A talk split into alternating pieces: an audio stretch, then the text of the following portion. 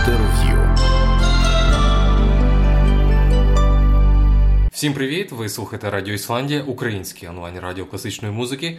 Я його редактор Стас Немежицький. Сьогодні ми говоримо про історично поінформоване виконавство. Як виконувати старовинну музику, як її слухати, які сенси відкриваються нам при правильному її прочитанні. У нас в гостях відомий австрійський скрипаль і диригент українського походження, визнаний фахівець з практики виконання старовинної музики Ілля Король.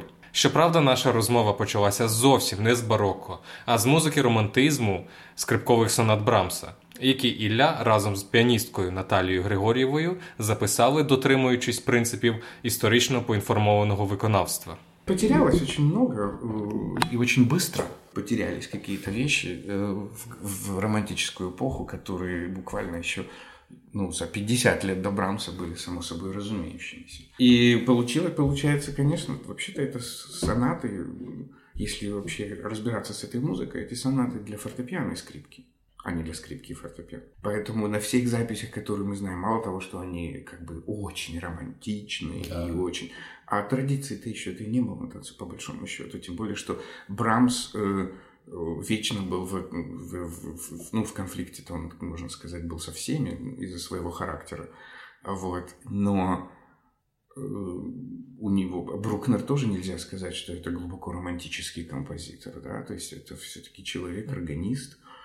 И симфонии даже иногда слышно, что написано на органе, особенно если говорить о третьей и четвертой. И так далее и тому подобное. Брамс все время обращался. Для него были Шуберт, Керубіні, Мендельсон, Бах. Это были для него абсолютные авторитеты. Он часто повторял, что если люди понимали, что Бах писал, они бы нашу музыку вообще не слушали. Но это было его такое... Он писал медленно. И всегда восхищался тем, как пишут люди, которые писалось легко, как Мендельсону или Шуберту. И он обращался всегда к песням. И единственный совет, который мы знаем по воспоминаниям его единственного ученика по композиции Хойбергера, он ему говорил о том, что если хотите научиться писать музыку, начинайте с песен. И мы знаем, что многие песни Брамс уничтожил, так же, как свои ранние квартеты. Как это тот период, собственно говоря, его становления как композитора, по его мнению. Вот. И, видимо, у него был какой-то внутренний комплекс, что он пишет так вдумчиво и медленно, но результат, прям скажем, все мы знаем. Поэтому мы записали их по-другому. Поэтому, может быть, даже на записи не очень привычный баланс. Потому что фортепиано чуть более доминирует, но зато мы играли на инструменте, да, того же времени. И немає дисбалансу. Вот, потому что еще и клавир, конечно, от того времени, которого нету такого, будем так говорить, равнодушного послезвучия, как и у больших концертных инструментов современных. Этот инструмент еще совершенно по-другому и звучит, и у него другая механика. Он разговаривает, и у него взаимодействие, но это опять же таки, это была эпоха, золотая эпоха клавирного искусства, я имею в виду создание клавира в Вене, где было более 120 мастеров только в одном городе, которые делали клавиры. И среди них были такие знаменитые, как Штрайхер, который был придворным, поставщиком придворным. И такой инструмент был у самого Брамса. На котором мы играли эту запись. Примерно даже того же года, по-моему, если не ошибаюсь, что такое. Поэтому мы этот инструмент взяли, это оригинал, это не копия, это отреставрированный оригинал.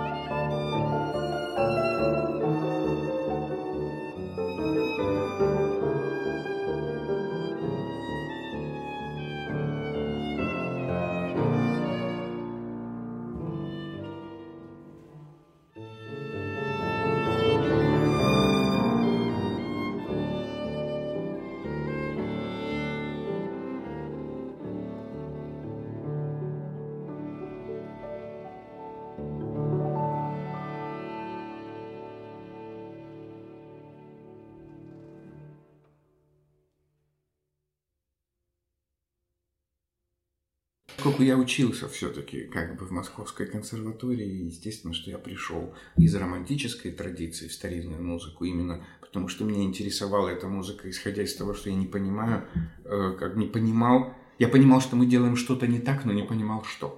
От. У вас таке враження було, ну просто фрази самі собою народжуються, самі собою закінчуються. І просто коли органічно ця вся механіка інструментарію, вона співпала з музикою і з самим виконавцем, тобто цей підхід ваш виконавця співпав. Ну, в першу чергу, звісно, у мене, к щастю, це вражає просто повне співпадіння. Замечательна совершенно піаністка, з якою я тут писав, там, моя жена. Вот. І вона... училась тоже в Москве как пианистка, но когда она познакомилась с старыми инструментами, она мне сказала, говорит, я не знаю, как мне теперь возвращаться, потому что я поняла, что я могу разговаривать с инструментом так, как я себе это представляла раньше, что это должно быть. То есть у нее это как-то, видимо, мы не зря встретились в жизни, что у нас такое отношение к традиции, я имею в виду к истории, к музыке, к инструментарию и так далее. И мы пытались сделать в этих сонатах, конечно, во-первых, то, что написано в нотах. Если вы возьмете просто клавир, да, партитуру, сонат, вы увидите, что мы стараемся всю артикуляцию, как бы все то, что Брамс там написал, это не феноменальная совершенно левая рука, то, что у Брамса всегда в его фортепианных произведениях поражает воображение, насколько там не единой лишней ноты, что, ну это как учебник в каком-то смысле, насколько продуманная и идеальна в каком-то смысле его музыка, поэтому ее иногда сложно исполнять, поскольку она настолько идеально посажена по фразировке. Но Брамс все время нас возвращает к песенности в мелодии, в солирующем голосе, в солирующем, я имею в виду скрипке. Вот. Потому что, во-первых, он сам использовал в первой и в третьей сонате пару цитат из своих песен, ну, это как бы известно, но тоже ж не просто так. И что у Брамса еще очень-очень здорово... и очень как бы удивительно точно сохранилось это взаимоотношение с артикуляцией. У него артикуляция, можно сказать, как в старинной музыке. То есть артикуляция, я имею в виду, что взаимоотношения с лигами, с диссонансами. Потому что артикуляцию мы часто воспринимаем это слово немножко неверно. Мы думаем, что артикуляция – это умение красиво и четко выговаривать слова, как у актеров. На самом деле артикуляция в музыке, и вообще артикуляция, это тишина между словами. Потому как если бы ее не было, то мы бы друг друга не могли понять. Это простой пример, попытаться написать кому-то СМС без пропелов между словами. То есть это вот отсутствие артикуляции было бы. Но, к сожалению, со временем мы стали играть так, в том числе. То есть мы перестали воспринимать разницу, в общем-то, артикуляционную в периодах, в музыкальных периодах, я имею в виду, ранний барокко, классика, ранняя классика, потом ранняя романтика и так далее. И эти стили не просто так произошли. В каждом есть свой язык, своя символика, в общем-то. Но символика, на самом деле, идет от барокко в романтику, она переходит, она просто перестает быть такой рельефной и такой важной, потому что взаимоотношения с музыкой в том числе тоже меняются с точки зрения того, как бы где находится исполнитель в этой музыке, я имею в виду, вот, например, в музыке барокко, в ней очень много места для музыки, очень много места для Бога, для света и немножко места для эго человеческого. А в романтике, конечно же, больше, потому что это музыка, собственно говоря, о человеческих переживаниях и так далее.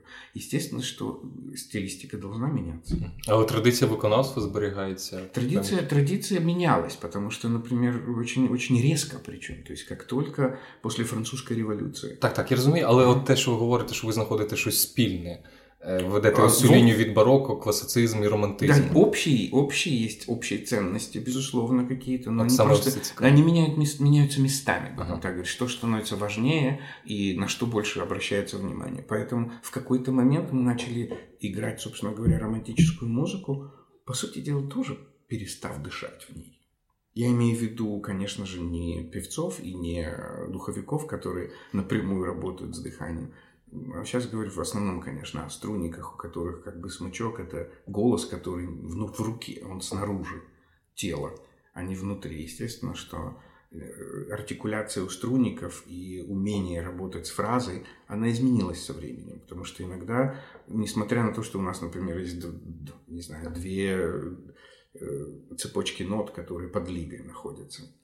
Одна, и потом с ней сразу же вторая. Струнник часто современный, да, учитывая вибрато, учитывая все, меняет красиво смычок. И в принципе получается, что это не две линии, которые захотел композитор, потому что это дыхание, а одна. Потому что поменять хорошо, красиво смычок, по сути, делает все равно легато. Вот. Ну, вот такие вот вроде бы простые и не очень заметные вещи, но они в практике исполнения, когда мы сидим в зале и слушаем, это невероятная разница, когда оркестр дышит или когда он не дышит. И все просто идет, по сути дела, как бы подряд. Да?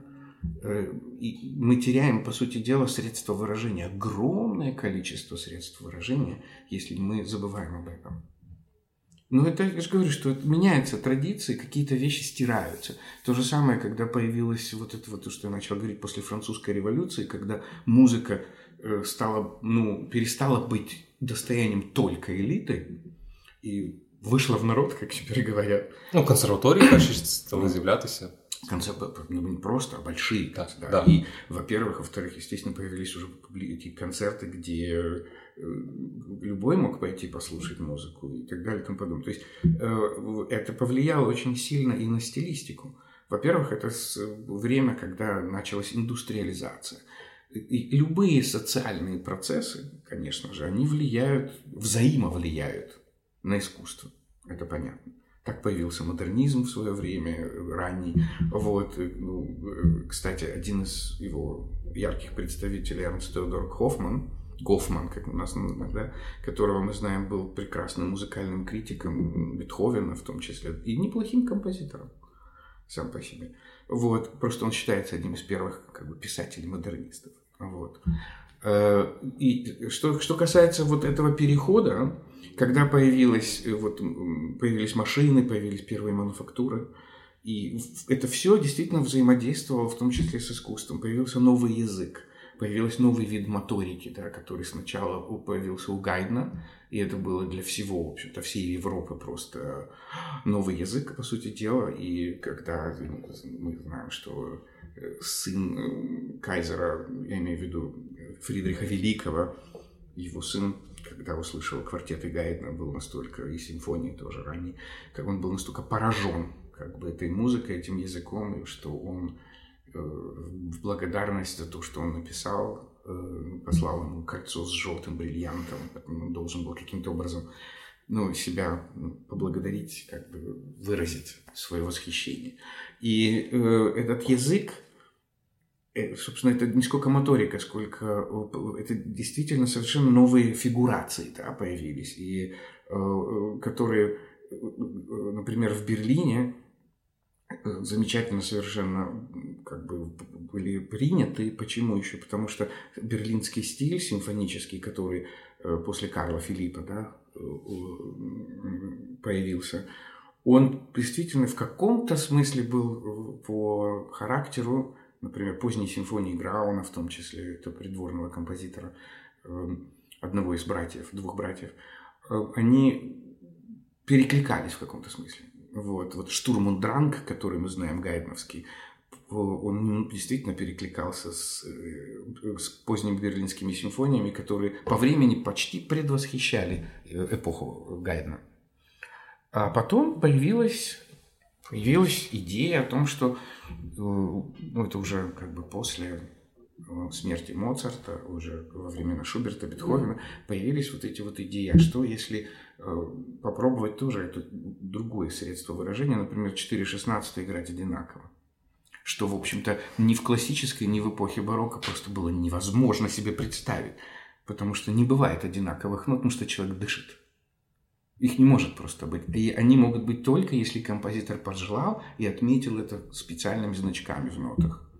Там, например, у Гайдна это там морковки над нотами, например, такие, кайле, как их по-немецки называют, колышки. Вот. когда они встречаются в тексте при повторяющейся ноте, это понятно, как бы композитор просит и одинаковые акценты при разделенных нотах. Как бы, да? Вот. Но это исключительные случаи, это если уже как бы говорить о деталях. И вот, по сути дела, взаимоотношения с этой детальной артикуляцией, которую и символикой, и риторикой в языке, которая так важна, особенно в немецкой барочной музыке Баха, Телемана и вообще в этом стиле, буквально через там, каких-нибудь 60-70 лет, да, не то чтобы их вытеснило, а вот эти новые идеи, они, естественно, были очень интересны. Ну, им надо увидеть, можно увидеть просто уже даже по тому как бы композиторскому наследию, которое мы знаем, насколько вообще изменилось взаимоотношение, да, в оркестре в том числе, что появились, какие новые появились составы, которые, например, мы знаем из реквиема Моцарта, да, мы знаем из месс моцартовских, который потом его ближайший друг и феноменально интересный композитор, которого сейчас вообще толком забыли, Йозеф Айблер, тоже использовал и такой же оркестр, такой состав. Но это уже оратории, которые они писали, это уже было, по сути дела, ближе к тем мессам Шуберта, которые мы знаем.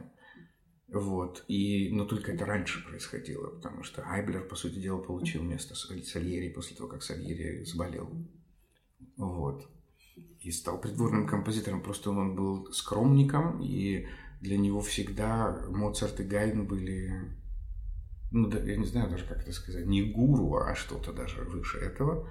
Иконы. Икон, да, правда, скорее иконы. И несмотря на то, что Гайдн его продвигал везде, где только можно. И Моцарт тоже. Существует до сих пор один документ, где Йозеф Хайдн, Моцарт и Альбрехтсбергер, где написали характеристику Айблеру о том, какой он талантливый и потрясающий и так далее. И когда Моцарт умер, Гайдн абсолютно открыто заявлял, что лучшее, что в Австрии есть после Моцарта, это Айблер. Просто, опять же таки, в связи с тем, что он был таким человеком и как бы ставил этих людей всегда над собой, по иронии судьбы. Он сам написал тоже реквием, кстати, тоже в ре миноре, замечательный. И по иронии судьбы, когда он дирижировал реквием Моцарта очередной раз, у него случился инсульт, после которого ему надо было уже работать меньше, пришлось, и он ушел потом на пенсию. Цікаво, я просто багато слухав музики Адлера, але от не знав про ці факти, що Моцарт його цінував. Он умер, по сути дела, на руках, у него они были очень близкими друзьями, и Моцарт його цінив абсолютно на як равного. Ось я за інше хотів зачепитися, ви почали цю тему, що технічний, економічний розвиток людства впливав на музичну мову. Конечно. Якщо ми говоримо про початок модернізму в музиці, там, злам 19-20 століття, ми бачимо, почали машини. Гораздо раніше. Я про то, там, модерний час і от там авангард. Коли люди побачили, літають сам літаки, поїзди, значить, їздять машини, перші з'являються, композитори пишуть, наприклад, Лео Ренстайн пише «Смерть в аероплані», потім Масолов пише «Завод», Джордж Антейл пише там свій механічний балет. Тобто вони прямо втілюють те, що відбувається в суспільстві, цей весь економічний розвиток, вони переносять в музику, і ми це чуємо, тому що це нам близьке. Так, але ця ідея не нова ж. Так, ось, але ми не можемо отак на позір, отак зразу побачити це, як ось цей весь технологічний, економічний розвиток вплинув на мову того ж самого Гайдна. Да, наприклад, во-первых... Тому що ми люди зовсім іншого століття. Да, тому що ми, в тому числі з історичної точки зрення, звісно, хорошо, ви, як чоловік, зв'язаний напрямую как бы, з музикою, з музикальною теорією, музикальною історією, ви знаєте імена і произведення тих людей, яких ви мені зараз назвали. Для большинства, то есть как бы музыкантов в том числе, эти имена не настолько известны, естественно.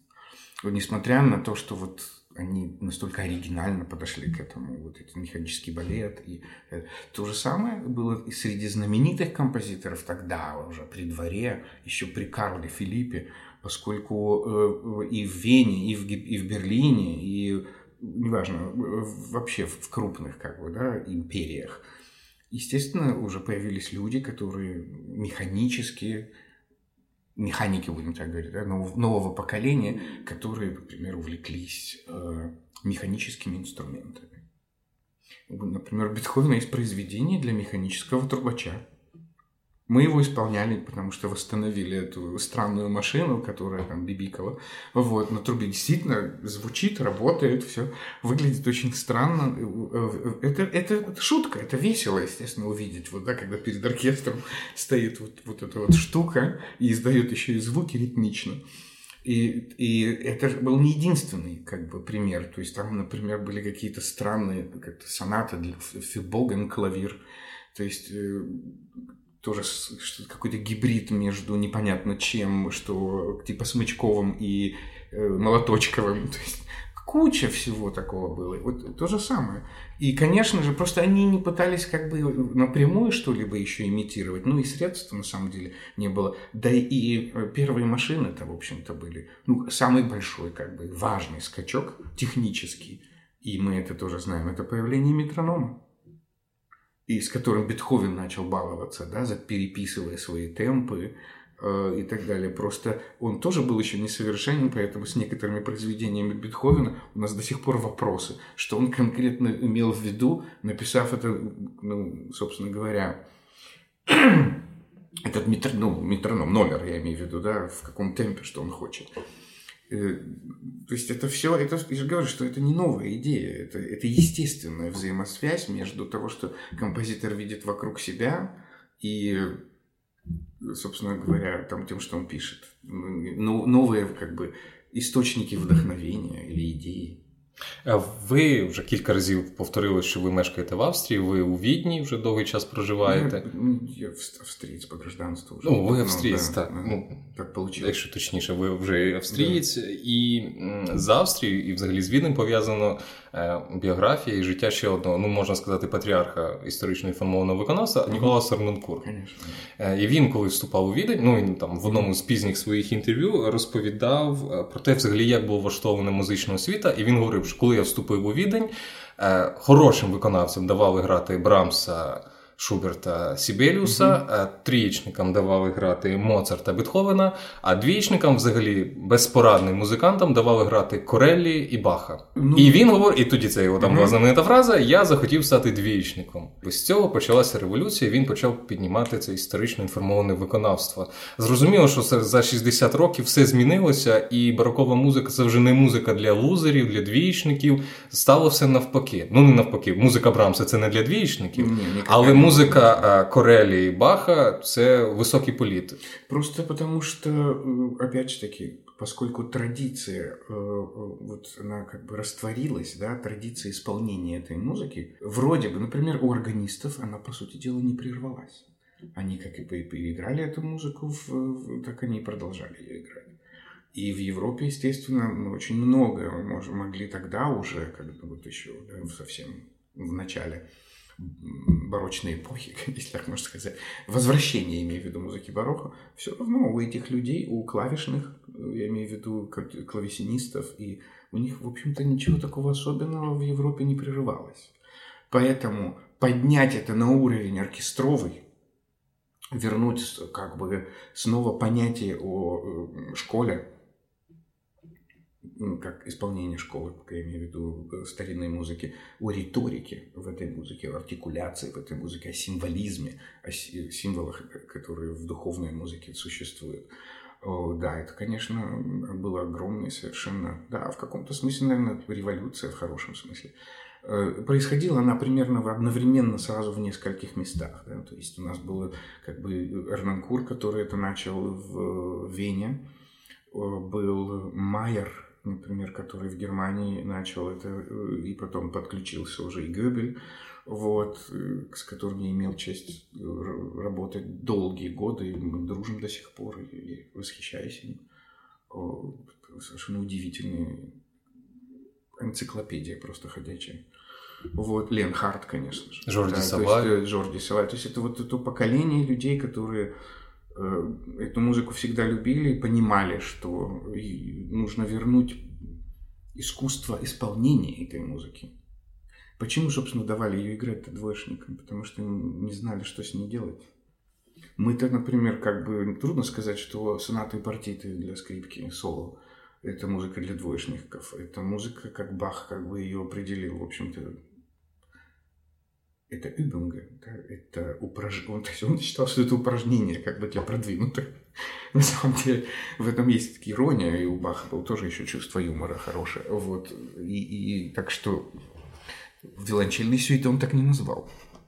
Они, в общем-то, технически будут слегка полегче. То есть, конечно, в этом есть и ирония, и это абсолютно гениально, то, что он сам владел несколькими инструментами, о чем пишет его сын Карл Филипп. Почему его партитура всегда так звучит? Потому что он знал вообще, что специфику инструмента, тесситуру, и как, что, и где, и удобство, и прочее, прочее. Но это тогда, в общем-то, не было удивительным. Люди, в общем, имея такое образование, как у них было, они играли на нескольких инструментах и писали музыку, и т.д. І тепер. Ну от я не хочу вас питати, чому люди досі слухають або стали слухати більше барокову музику, чому її стало так багато. От за 60 років змінилося все. Якщо раніше двічники грали Баха... Соскучились? Так, але ж просто це складно. Це ж історично інформоване виконавство, це ж як айсберг. Ми бачимо вершинку те, що на концерті, а найбільше це те, що люди сиділи в архівах, досліджували це, шукали цей звук. Ну, багато дослідницьких процесів було. Конечно, сейчас это уже не просто как бы тенденция или мода. Нет, это наука. Але цікаво, чому от саме ви займаєтеся саме бароковим, історично інформованим, точніше. Именно поэтому, потому что когда я учился в Москве, я всегда любил эту музыку, с детства я ее любил, и мне еще, я еще когда совсем был малышом, мне папа уже ставил какие-то, в общем-то, именно и Баха, и Вивальди, естественно, понятно, и что там, чего там только не было, в общем, у нас дома, в пластинах каких-то. Естественно, все эти исполнения были в том или ином виде, вызывают сейчас, конечно, вопросы, но тогда это сама по себе музыка для меня была, ну, это какое-то волшебство было. Когда я столкнулся уже с возможностью ее играть, я понял, что я не знаю что, но мы делаем что-то неправильно, потому что то, как мы ее играем, эта музыка вдруг начинает проигрывать. Она куда-то, что-то в ней растворяется, она становится какой-то тяжелой, она грузит в буквальном смысле. Так как мы это играли, и жирные с вибрато, и надорвав тельняшку, и так далее. Там чакона Баха одна чего стоила. Вот. И меня просто какой-то был в этом смысле, я не знаю, голод. То есть я никак не мог понять, что же мы делаем не так, почему сонаты Моцарта так звучат, почему бетховенские сонаты, вроде бы, если я читаю их вот, ноты, без того, чтобы играть и слушать, я себе это представляю совершенно иначе. Но когда я пытаюсь что-то это сделать, или я получаю по шее от педагога, вот, или еще что-то происходит, что не дает мне понять, возможность понять, что же не так. И тогда где-то это было уже конец 80-х, где-то, да, середина 80-х, конец 80-х, когда я первый раз услышал запись. Я помню, что у меня появилась... от моих друзей тогдашних, которые родители это привезли, появилась запись с пластинки Арнонкура одной, вот, и запись Гебеля, и запись Тревора Пинока. Вот это вот три записи, я помню, это были первые. Я думаю, что я эти кассеты, мы переписывали их с пластин. В общем, это был сложный процесс, как мы это все тогда технически организовали. В общем, я получил наконец-то их в свое распоряжение, и я помню, что я их слушал ночами. Я никак не мог остановиться, потому что я понимал, что это ответы на мои вопросы. Но почему это иначе, я не мог, естественно, я не знал. А, вибачте, я вас переб'ю. Да. В той час у Москві, коли ви навчалися, був, ну, вже, можливо, не так популярний ансамбль Мадригал. Старовинної музики. Ну, звісно, да, ми ж знали, ми хотіли на їх концерти, звісно. Тобто це навіть порівняно з Мадригалом, те, що ви почули в Арнонкура, це був... Це було по-разному, це було совершенно по-другому. І це було по-другому, тому що мені все время казалось, що то, що робить Мадригал, це невероятная совершенно работа, которая все-таки основана больше на интуиции, чем на понимании того, что делать.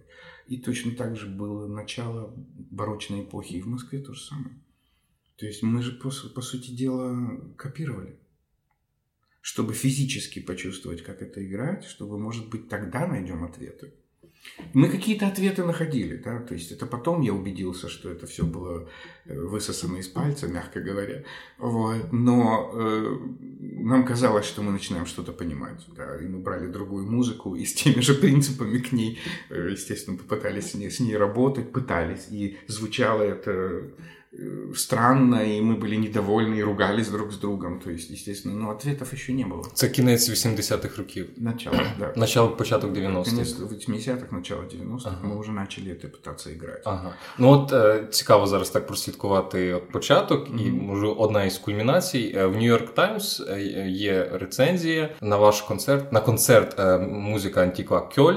Там, де ви фактично замінили Гебеля. Да, он же, собственно, закончил играть не просто потому, что это его каприз был. Да? У него была травма, с левой рукой проблема была. Ну, якось рецензент це якось так дуже гостро написав, але ну, я до чого веду, що там було написано, що ви були як лідер музики антиква Кьоль, і ви фактично замінили самого легендарного Гебеля. Ну, на цей проміжок часу. Да. Саме це 2006 рік. Да. Тобто на початку 90-х ви ще інтуїтивно намагалися зрозуміти, як працює барокова музика, а у 2006 році ви фактично замінили одного з патріархів і очолили на цей час один з найбільших ансамблів старовинної музики. Ну, да, ну це пройшло 13-14. Так, і ось цікаво, от як тривав цей процес, коли почалось осмислене розуміння цієї музики. Вообще-то, как часто это случается, есть вещи, которые были под ногами, по сути дела, я их просто не замечал. И мне, конечно, в этом просто помогли. Дело в том, что мы все время думали о том, что, безусловно, эта музыка, она дышит. То есть это сразу было понятно. Те исполнения, которые вот мы услышали, это было первое, естественно, впечатление, она живая, она дышит. То есть мы уже поняли, что здесь дело, в общем-то, не только в отсутствии вибрато, что нам тогда казалось как бы критически важным моментом. Вот. На самом деле это не совсем так. И получается, что когда... Помните, я напомнил вам, да, что у органистов как-то было попроще. Мой друг, коллега, с которым мы увлекались этим как бы вместе, он был пианистом, и потом, когда решил поступать в консерваторию, в том числе на орган, в первую очередь, а не в том числе.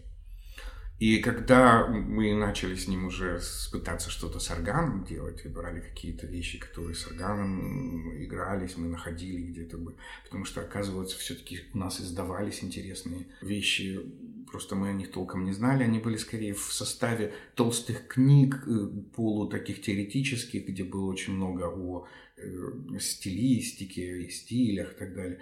Ну, музыканты этого не знали. Мы их в библиотеках находили. Так мы нашли там и Бьяджо Марини сонаты, и, серьезно, уже изданные да, у нас в Советском Союзе тогда еще. Вот. И много чего интересного мы нашли. И Пёрсела мы нашли какие-то, в общем, старые. То есть, оказывается, что еще... Во-первых, школа Леопольда Моцарта была издана на русском языке в начале 20 века, до революции еще. Еще с ятями, со всеми делами. Вот, то есть, это не так, чтобы у нас вообще это игнорировалось. Это неправда. Просто, наверное, это не как-то выкристаллизовалось да, в какое-то определенное направление, и в том числе с точки зрения теории музыки, да, потому что это же целый пласт для теоретиков.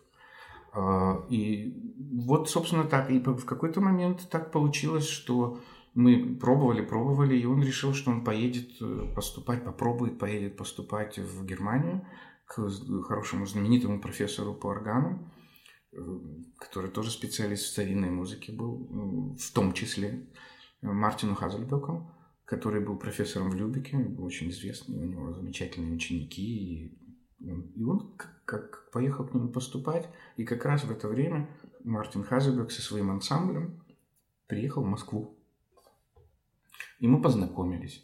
Вот, собственно, мои первые как бы вопросы, которые я задал человеку, мог задать как бы человеку вот такого уровня, это было вот 2 метра, которые посетили Москву. Это был Рене Клеменчич и Александр Семенов, как бы меня с ним познакомил, органист известный в Москве. И он еще жив, ему 90, я не знаю, 4, я не знаю сколько, вот уникальный тоже из первого поколения барочников, еще даже чуть старше Арнонкура был, вот. И Мартин Хазельбек, которого оркестр, я имею в виду симфонический оркестр на оригинальных инструментах. То есть не просто ансамбль, а большой оркестр. И вот, собственно, так я прикоснулся первый раз уже более-менее близко, столкнулся с людьми, с которыми я мог задать вопросы. И, естественно, я это сделал. Я пришел с нотами, стал тыкать пальцем, рассказывать о том, как я это вижу, вот, и почему, и хотел спросить, правильно или неправильно. И тогда мне сказали, ну, знаешь, говорит, вообще разговор достаточно долгий, хотя и гораздо проще, чем я думаю или представляю себе. Приезжай на мастер-курсы, вот, и чтобы это было уже более как бы... Это в Австрию? В Австрию, да. И тогда вот благодаря, собственно, тому, что это был профессор моего коллеги, мы попали на курс, который был организован его солистами. И тогда вот я первый раз... Так началось. И потом, в буквальном смысле, поскольку технически-то нас научили играть, дай бог как, вот это вот то, что всегда мне было так обидно в каком-то смысле, что у нас такая невероятная струнная школа, да, и нам столько всего дают, но информации о том, как играть эту музыку, нет. Ее просто нет. Зараз, при тому, що барокова музика – це ні для кого не секрет, зокрема, в українських музикантів відбувається ломка, коли вони після романтичного репертуару або взагалі цієї системи виховання скрипалів, вони починають грати барокову музику так, як це прийнято зараз грати в Європі. Ну, я не можу сказати, що це ломка. Ну, якщо так, дуже грубо, радянська школа скрипічна, вона видатна, там, українська і російська, але коли, що стосується музики бароко, то от люди рвали тільняшки на сцені і вмирали просто. Ну, з усім драматизмом. Да, драматично. Зараз зовсім інакше Бах звучить. Конечно. Чи була у вас оця якась, не знаю, чи ломка, коли ви зрозуміли? Ні, це було облегчення. Да, правда? Да. Так я поэтому хочу сказать. На самом деле, когда я читаю лекции иногда по артикуляции, по символике, по риторике в немецкой музыке, потому что это меня всегда увлекало, и благодаря как бы к общению с такими людьми, как вот и теоретиками, в том числе, как Джошуа Ривкин со своим взглядом, вот, и в свое время Сендерпер, там, и, конечно, Райнхард Гебель, и, в общем, вот это поколение, да, метров, как мы их, для нас теперь это как бы наши, собственно, отцы, как бы основатели, да, этого стиля, возвращения стиля, я бы так сказал. Выяснилось, что все очень действительно просто, потому что эта музыка, она на такой степени близка к... Если я скажу физиологично, просто мне это слово не нравится, но оно отражает как бы суть. Это музыка, которая абсолютно связана напрямую с дыханием, с тем вообще, как мы воспринимаем музыку с нуля. То есть принцип как бы артикуляции и вообще исполнения, да, в старинной музыке это умение понимать ее, как бы, ее язык. Ее язык исключительно естественный. Это все идет от речи, это все идет от дыхания, от того, где мы рот открыли, где мы закрыли, где мы... То есть есть даже просто... Я часто это употребляю, это предложение «не уверен, спой». Потому что это будет почти что на 99% ответ на какие-то вопросы, когда у нас они возникают внутри фразы или еще что-то. Себя просто не обманешь, тело не обманешь, оно быстрее, чем голова реагирует. Вот, собственно говоря, вот получилось, что это было скорее облегчение, потому что вдруг выяснилось, что так как мы это где-то там интуитивно все-таки ощущаем эту музыку, то она такая и есть. Себя не обманешь, что мы наоборот, нам так казалось, это все тяжело и проблематично, именно потому, что мы сами себя, по сути дела, насиловали каким-то способом, заставляли играть эту музыку иначе, или будем так говорить, мы ждали от нее то, чего в ней нет, искали в ней, пытались сыграть в этой музыке то, чего там просто нет. Взаимоотношения между человеческим эго и музыкой – это достаточно сложный вопрос. В барокко этот треугольник, как говорится, Отец, Сын, Дух Святой, он в своем первоначальном виде стоит, как бы, да, вот как он есть. И опять же таки, то, что вот мы говорили, это романтическое исполнение, это когда мы пытаемся в этой музыке рассказать о собственном переживаниях, эмоциях, трагедиях и так далее и тому подобное. Эта музыка вообще не об этом.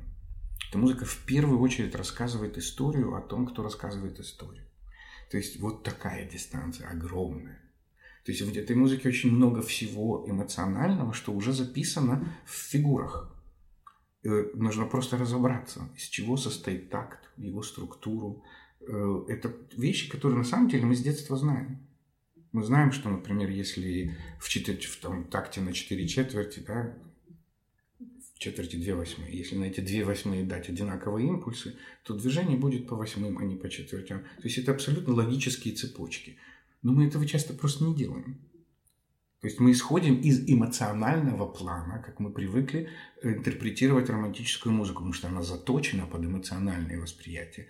В этом как бы смысл ее. Там и фразировка другая, и там и симметрия не всегда есть, вот, и не всегда нужна, и так далее. То есть есть куча каких-то вещей, которые просто относятся к эпохе.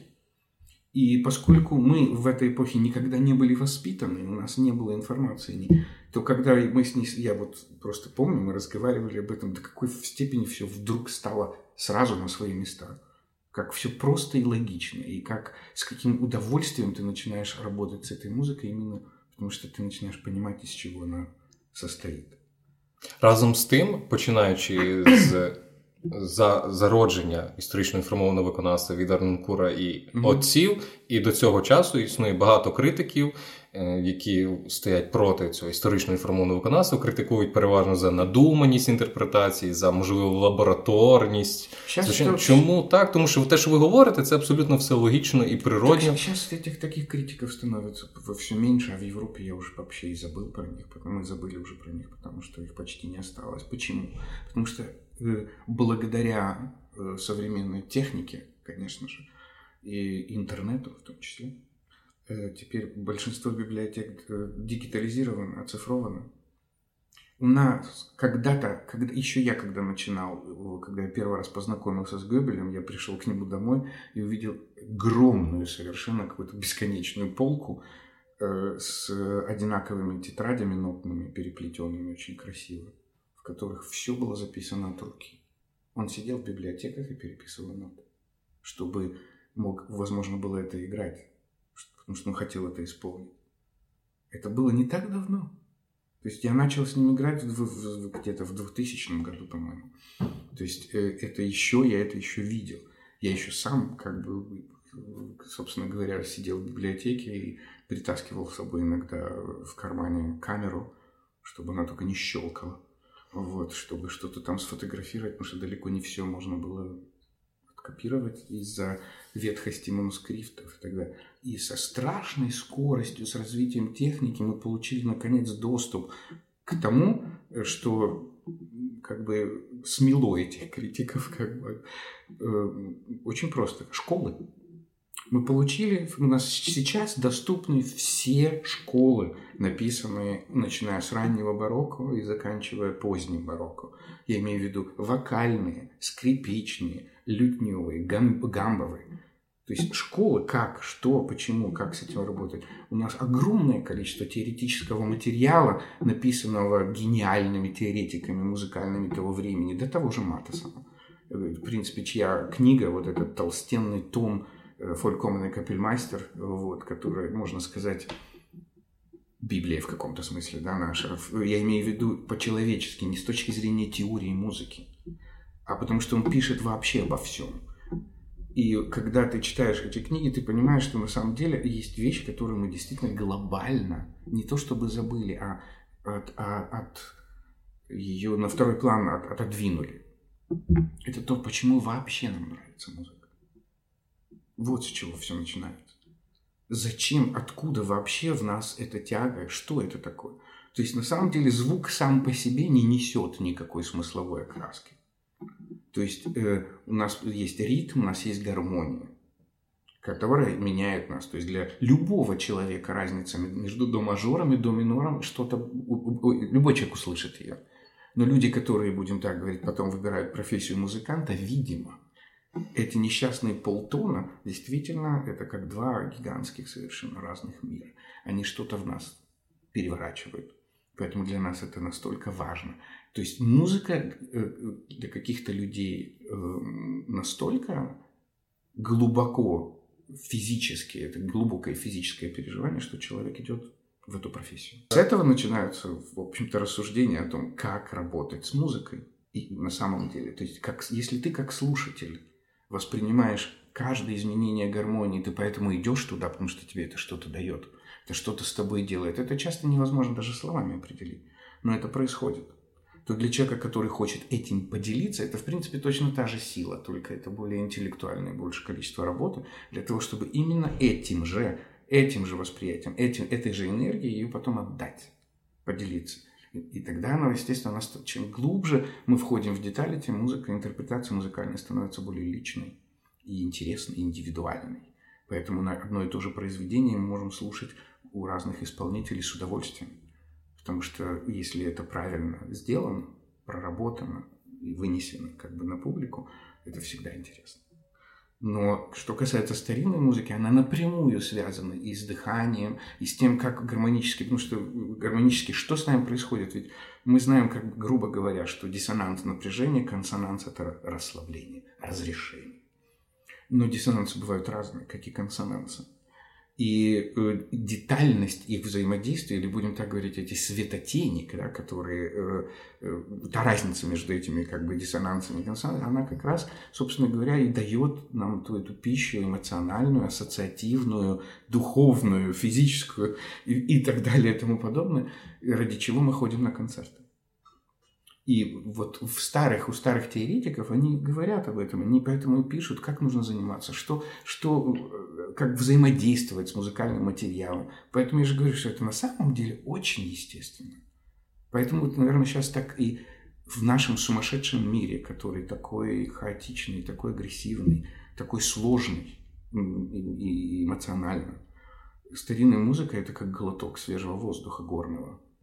Она чистить, вона нас внутрішньо організовує просто наше пространство. І знову ж хтось з батьків автентистів, історично інформованого виконавця, наводили цю цитату, що вони зустрічали спогади про те, що люди, які слухали музику в 16-17 столітті, вони слухали до такого ступеня пристрасті, що вони розривали на собі одяг від того, що вони чули. Ну, ми знаємо з писем, наприклад, да, що це було абсолютно нормально в придворі, коли після якогось феноменального там концерту лютіністу цілували руки, в том числе и мужчины, и женщины.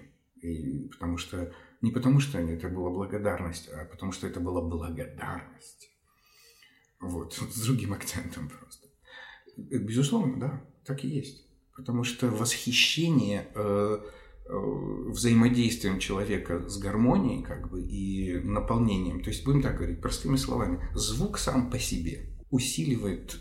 Я имею в виду звук, который музыканта, да? Mm-hmm. Звук усиливает то, чем ты являешься. То есть, если ты знаешь, что ты делаешь, звук это усиливает, он работает как усилитель, по сути дела. Ну, грубо говоря. И точно так же, если там внутри ничего, точно так это и будет звучать. Если там одна большая эмоция, она будет так звучать. Если не продумано, в общем, будем так говорить, крупным помолом, это так и будет звучать. Откуда все эти у нас... Слова, которые я сейчас сказал, это наше восприятие. Что-то, что нам нравится, или чего-то, что нам по какой-то причине не нравится. Это всегда достаточно трудно определить, опять же таки, потому что тело реагирует быстрее, чем голова. Голова потом интерпретирует то, что физически мы пережили. И в музыке это очень важно, а в старинной музыке как важно. Поэтому же говорю, что у каждой тональности, если, например, того же Маттессона открывать, у каждой тональности своя характеристика была. И интересно, что со временем, с эпохами они немного менялись. В том числе и потому, что строй менялся, естественно. Как бы это все взаимосвязано. Потому что, человек же не автономное какое-то существо. Все вокруг – это частота определенная. Просто с чем-то мы входим в резонанс, а с чем-то нет. Більше того, стрім міг мінятися від того, як музикант чи диригент їздив від Берліна до Відня, и там до Риму и так далее. Конечно, но они же это и делали, они же поставили, то есть у них не было интернета, но они обменивались музыкой, мы прекрасно это знаем по произведениям, собственно говоря, наших любимых как бы композиторов. Не знаю, Бах прекрасно знал, кто такой Вивальди, иначе бы он не написал его концерты. Или он взял стабат-матер и сделал из этого немецкоязычную кантату с хором просто, мальчиков, кстати. Вот. Феноменальный совершенно вариант стабат-матер, который очень редко исполняется. Вот. И так далее. То есть они обменивались постоянно, они друг друга цитировали. И до сих пор, например, у нас есть куча манускриптов в том же Дрездене, где был Писендл, например, да, который был еще и копиистом, который был настолько вообще фанатичным собирателем музыки, что до сих пор возникают вопросы. Это соната Джиминиани или это соната Писендла, потому что рука-то его, а вот музыка не совсем. То есть, или он был такой как бы всесторонний, просто потерялась там как бы титульная страница. Вот. То есть это были совершенно другие взаимоотношения. И естественно, что у людей было просто меньше как бы, интернета и больше возможностей заниматься напрямую искусством. 19 лютого ви будете грати Моцарта, реквієм Моцарта, разом з ансамблем класичної музики імені Лятошинського. Ви з абсолютно багатьма ансамблями старовинної музики виконували шалений репертуар, але ось цей випадок, він такий унікальний, тому що ансамбль Лятошинського, він любить виконувати реквієм, але не можна сказати, що ансамбль Лятошинського спеціалізується на історично поінформованому виконавству. Ну, наверное, поэтому меня, как бы, я надеюсь, что это одна из причин, почему меня пригласили, потому что, наверное, людям интересно, как бы это могло быть. Ісходя із тих знань. Це цікавий експеримент, тому що у вас є дуже короткий час для того, щоб те, що ви, в чому ви розвивалися роками, десятиліттями, у вас є там кілька тижнів репетицій для того, щоб якісь базові принципи... 4 дні. Для того, щоб якісь ці базові принципи привити виконавцям. Я думаю, что это не так сложно, опять же таки. У меня уже есть опыт, потому что, как вы справедливо заметили, в какой-то момент, когда исторически информированный, да, как бы перформанс, или, будем так говорить, Aufführungspraxis, как это по-немецки лучше называется, потому что это более честно и точно, как вообще немецкий язык. Дело в том, что большинство литературы до сих пор, как бы, да, исторической литературы о старинной музыки, именно теоретической, да, стиле и там, как это я языке, она на немецком. На английском тоже уже есть много переводов, но далеко еще не все. Собственно, вернусь к тому, что я хотел сказать. На самом деле сейчас, после того, как какое-то время современные оркестры, филармонические в том числе, как бы не трогали ни Моцарта, ни Гайдна, ни Баха, потому что появились оркестры на оригинальных инструментах, которые как бы себя этаблировали уже и заняли как бы место в нашем, собственно говоря, шкафу с компакт-дисками и пластинками. Они как бы, чтобы не было проблем с критиками, чтобы не было каких-то конфликтов, какое-то время действительно была тенденция, что академические оркестры эту музыку немножко сделали шаг назад. Ну, это же невозможно, конечно, как же можно отказаться от этого? И поскольку сейчас уже, слава богу, такое время, когда нету это ни войны, ни за территорию, как говорится, ни этих каких-то конфликтов, когда есть взаимное уважение и интерес взаимный. Мы часто получаем, я имею в виду, в смысле, вот как люди, которые посвятили себя этой музыке, мы часто получаем теперь приглашения от современных оркестров, то есть от академических оркестров, которые хотят сделать программу с Гайдном, программу с Моцартом, программу с Бахом. Я работал уже с киевскими солистами здесь, и великолепно мы прекрасно вели концерты, и замечательный, талантливый оркестр, прекрасные музыканты. И вот, собственно говоря, это, я так понимаю, в общем, как бы тоже вот этот вот шаг, и я ему очень рад, что у нас на Украине есть этот интерес. И то, что мы этому вот попытаемся реализовать. И, конечно же, это не будет какой-то революцией или еще чем-то. Просто мы попытаемся вернуться, собственно говоря, вот как я сказал, к тем деталям, о которых мы, наверное, просто в процессе многоразовых как бы исполнений и нашей романтической истории, я имею в виду школы, немножко затерлись, я бы так сказал, чтобы это снова было понятнее рельеф, чтобы как бы текст заиграл заново, потому что опять же таки, мы часто воспринимаем тот же реквием Моцарта, исходя из нашего романтического представления, что это музыка смерти, на самом-то деле это музыка жизни. Ну, от хочеться почути від вас ваші роздуми про реквієм. Ну, реквієм кожна людина майже чула одну чи дві частини, можливо, навіть повністю. Всі майже знають, що реквієм Моцарта написав не Моцарт, написав Моцарт кілька частин, все інше закінчили за нього його учні. Ну, не зовсім же так. Він же написав, по суті діла, хорта залишився повністю. Отак, але там, ось, можливо, Моцарт би інакше зробив. Вот это, конечно, це питання дуже цікаве. Це вопрос интересный, потому что поэтому я и взял, собственно говоря, другую редакцию Моцарта, потому что вот то, что мы говорили о Йозефе Айблере, который первую секвенцию, то есть до лакримозы, он восстановил. И учитывая взаимоотношения их как бы как композиторов и доверие Моцарта к Айблеру как коллеге, не как ученику, не как последователь даже, а именно как коллеги. Действительно, то есть он ценил Айблера как равного себе абсолютно. Ось я про що хотів і запитати до Моцарта ближче. Якщо ми знаємо, що в бароковій музиці композитори могли не прописувати повністю партитуру, це був верхній голос і басоконтінуо, і тоді музиканти, вони знали, що потрібно там грати, як воно повинно звучати. Це теж зависело, в принципі, від сложності. Так, від виконання, але такий факт був. Практика така була. Відповідно, якщо там, до Моцарта це довести, якщо Моцарт, він дав план, і його учні, його послідовники, вони знали, як би Моцарт міг би це закінчити, як... Звісно, звісно.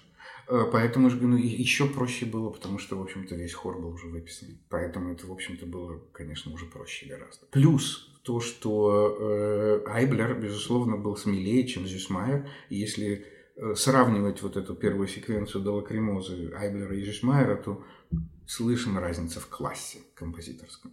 Сильно слышно. Действительно, потому что... Ну, у Айблера и, конечно, опыта. Ну, вы знаете какое-нибудь произведение Зюсмайера известное? И я не знаю. Притом, как бы, то есть я знаю, что они есть, но я не знаю какого-либо произведения Зюсмайера, которое исполняется. Нет, правильно. Потому что он не был на том уровне композиторском, на котором был Айблер. Але про нього Моцарт постійно писав, наприклад, в листах, привіт через дружину передавав, там ім'я Зюсмайеру. Ну, потому что, во-первых, значит, это был все-таки ученик. Любимчик, значит, так выглядел. Не совсем. Это был ученик, в первую очередь, конечно же, и человек, которого он знал, и который был, в общем-то, в основном там, где Констанция была. Они были в одном городе, они в Бадене были часто. И поскольку Моцарт был в Зальцбурге, Моцарт был в Вене, конечно, когда уже был. Поэтому, собственно, он знал, что они общаются, и как бы понятно. Круг-то музыкантов был не такой, чтобы очень большой. Ви вже сказали, що реквієм Моцарта – це не стільки про смерть, як про життя. Переважна кількість людей, слухачів класичної музики, Моцарт, реквієм – це лакримоза, це сльози, це трагічний пафос. Ну, взагалі, все дуже погано. Ну, на самом деле, ведь просто это значит, что если человек так думает, то он, видимо, невнимательно читал текст. Потому что латинский текст, собственно говоря, сам по себе, он, во-первых, он простой, он классический. Ну, в популярной культуре нам так... Ну да, мы думаем, что раз это связано со смертью, то очень все драматично. А ну, про що насправді реквієм? Реквієм Моцарта, зокрема. Що навіть по музиці. Що підкреслював Моцарт? Ну, на самом деле, просто, во-первых, начнем с того, что вообще отношение к смерти в разные эпохи было разным. И естественно, что это отражается в том числе в нашей интерпретации. То есть для нас вопрос смерти – это не то, что это вопрос смерти для человека эпохи Моцарта. Уже просто эти взаимоотношения говорят о многом. И, соответственно, если мы берем просто классический латинский текст реквиема, то он сам по себе на самом-то деле, в общем, в нем есть достаточно глубокая эмоциональная дистанция, именно связанная с драматизмом, потому что, да, хотя бы простой пример. Ну, конечно, эта музыка чуть пораньше, чем Моцарта будем. Если мы возьмем тот же «Стабат Матер» Перголези, там же, собственно говоря, те номера, которые относятся к смерти, ниж мажора. Если мы возьмем 7 последних слов Гайдна, мы сталкиваемся с теми же удивительными вещами. То есть для нас, для современного человека, смерть – это всегда минор, это всегда драма, это темно и неизвестно что, самое главное. Для них это не было так. Это надежда для верующего человека. То есть это уж точно не конец. И неизвестность их так не пугала, потому что сама по себе жизнь была очень сложной. И люди относились по-другому к смерти, потому что они ее видели каждый день. Умирали дети. Сколько детей у Баха было, знаете, да? И так далее и тому подобное. Даже мы не будем сейчас заострять на этом внимание. То есть взаимоотношения вообще с этими символами просто были другие. Поэтому и мы воспринимаем эту музыку немножко неверно. И опять же таки получается этот эффект, когда мы добавляем в нее нашу интерпретацию, не позаботившись заранее о том, чтобы скорректировать это как бы языком этой музыки действительно и философии в том числе, и теологии того времени, то у нас получается драматическая интерпретация, которая, безусловно, немножко эта музыка проигрывает. Она становится, будем так говорить, и тяжелее, и мрачнее, причем там, где этого, в общем-то, и нету. Если смотреть, опять же таки, на тональный план, как бы, опять же, у каждой характеристики есть свои, то есть у каждой тональности, прошу прощения, есть свои характеристики. И эти характеристики, они очень яркие, например, мы знаем, что, например, лучший пример – это, наверное, ре-мажор, потому что это тональность, которую называли королевской тональностью, тональностью Христа. И во всех произведениях Баха мы всегда слышим, где ре-мажор, там и трубы, и литавры частенько. И это атрибут Бога. Это тональность надежды, солнца и торжества Господа. И то есть это вся это символика. Это та символика, которая в Моцарте, в Реквиеме тоже присутствует. Потому что учились-то они на одних и тех же ценностях.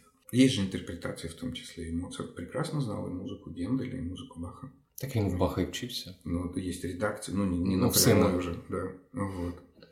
Так что, безусловно, у них есть эти контакты, да, преемственности композиторской. Да, как я же говорю, они знали прекрасно, где кто что, где что происходит, кто где что пишет.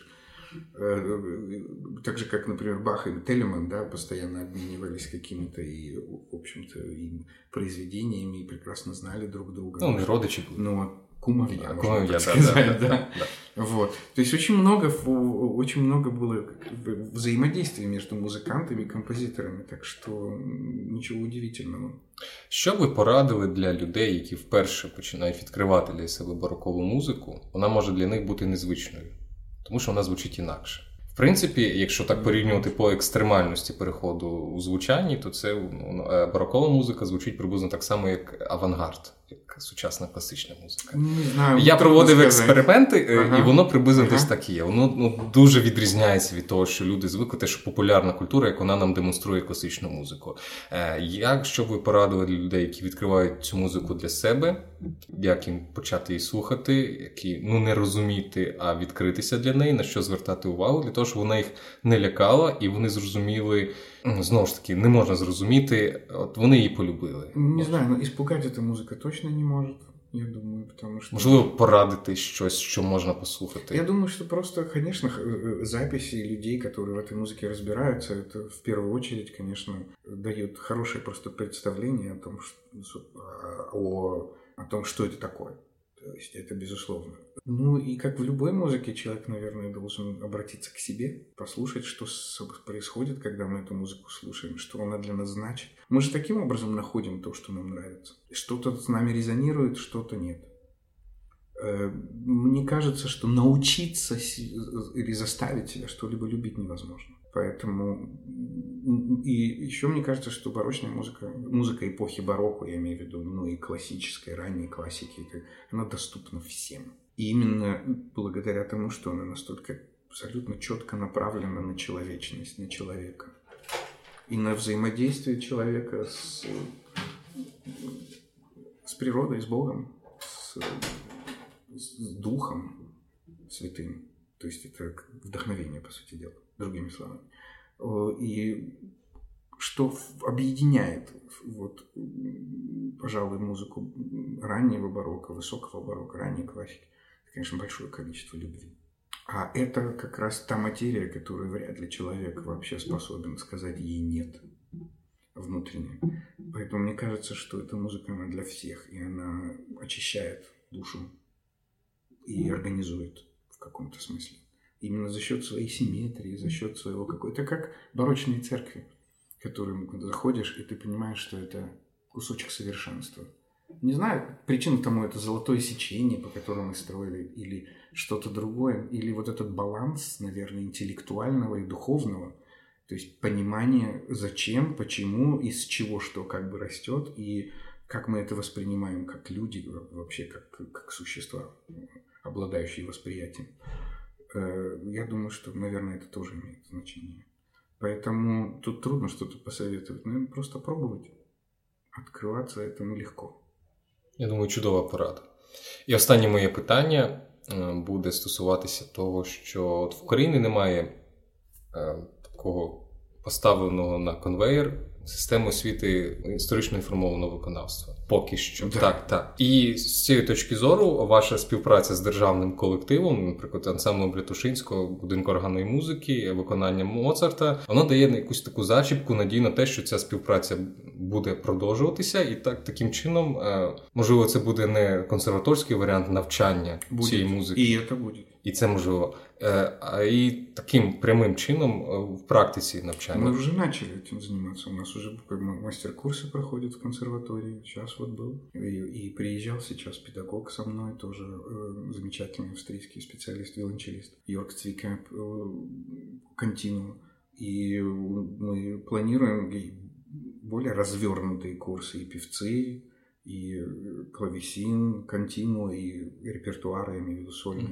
То есть у нас планы-то очень большие. А чи буде там співпраця з будинком органної музики, з ансамблем Лятошинського? В том числе, естественно, это все будет связано, потому что я работаю в том числе с замечательными энтузиастами и уже профессионалами, потому что мы уже делали кое-что.